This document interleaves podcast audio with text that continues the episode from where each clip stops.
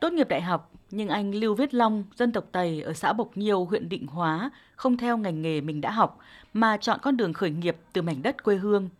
Sau nhiều năm trồng kinh doanh các sản phẩm về chè, chàng thanh niên Lưu Viết Long với những kinh nghiệm tích lũy được đã quyết định thành lập Hợp tác xã Đồng Tiến nhằm liên kết các hộ sản xuất nhỏ lẻ ở địa phương tiến tới xây dựng thương hiệu chè an toàn.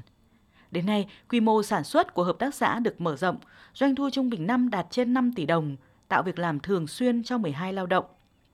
Anh Lưu Viết Long, xã Bộc Nhiêu, huyện Định Hóa, tỉnh Thái Nguyên cho biết. Hợp tác xã của tôi thì à, thành lập từ năm 2018. Vâng, cái mảng chè này tôi đưa vào à, vào cái danh mục của hợp tác xã từ năm 2019. Cái định hướng đầu tiên để đưa cái sản phẩm này vào thì à, vào cái vào ấy là thứ nhất là căn cứ vào cái tình hình địa phương. Cái sản phẩm này là cái sản phẩm chủ đạo. Nó chiếm cái tỷ lệ người sản xuất ở đây rất là nhiều. Thì tôi tôi nhận thấy là cái sản phẩm nó đang mang cái cái tính là ổn định và lâu dài, rất là hợp lý. Ở một xã vùng cao khác, ông Dương Tiến Đường, người dân tộc Giao ở xóm Tân Lập, xã Văn Lăng, huyện Đồng Hỷ, Thái Nguyên lại có cách làm giàu cho gia đình mình từ việc trồng rừng và chăn nuôi. Với hơn 8 hecta rừng, từ đầu năm đến nay, ông Đường đạt doanh thu 900 triệu đồng từ trồng cây keo giống. Cùng với rừng, ông còn xây dựng chuồng trại nuôi trâu sinh sản và trâu thịt. Đây là thành quả lao động không biết mệt mỏi trong nhiều năm áp dụng khoa học kỹ thuật vào sản xuất, chăn nuôi, tiên phong phát triển kinh tế tại địa phương. Ông Dương Tiến Đường, xóm Tân Lập, xã Văn Lăng, huyện Đồng Hỷ, Thái Nguyên cho hay.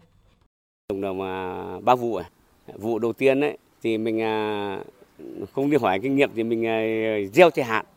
Hạn như thì được bao năm đầu tiên bán được 200 triệu. Đến năm thứ hai thì năm thứ hai là mình trồng cái cái cái à, hạn à, cái cái keo hạn ấy, thì bán được à, 500 triệu. Năm nay năm nay thì rừng này là 82 bán được 900. Trong những năm qua, được sự quan tâm của các cấp chính quyền thực hiện hiệu quả chính sách dân tộc miền núi, cùng với nỗ lực của các điển hình làm kinh tế giỏi, đã góp phần thay đổi diện mạo nhiều thôn bản ở tỉnh Thái Nguyên. Phần lớn trong số họ đều phát triển kinh tế hiệu quả từ lĩnh vực nông lâm nghiệp.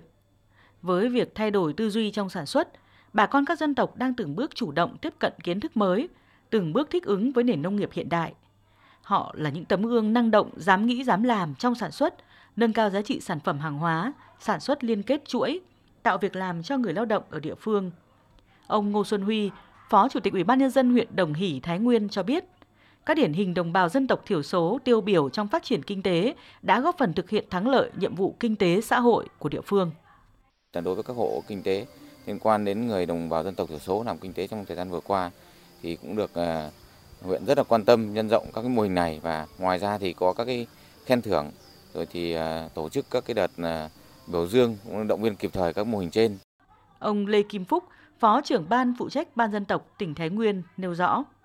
Hoạt động biểu dương, khen thưởng, động viên các cái hộ đồng bào dân tộc thiểu số là một hoạt động Ờ, nhằm khuyến khích để nhân rộng các cái gương điển hình tiên tiến, tiêu biểu ờ, thông qua cái hoạt động biểu dương này thì sẽ khơi dậy ờ, đồng thời khích lệ những cái hộ đồng bào dân tộc thiểu số vươn lên vượt qua những khó khăn đồng thời đây cũng là một cái nội dung thể hiện sự quan tâm chính sách của Đảng và nhà nước.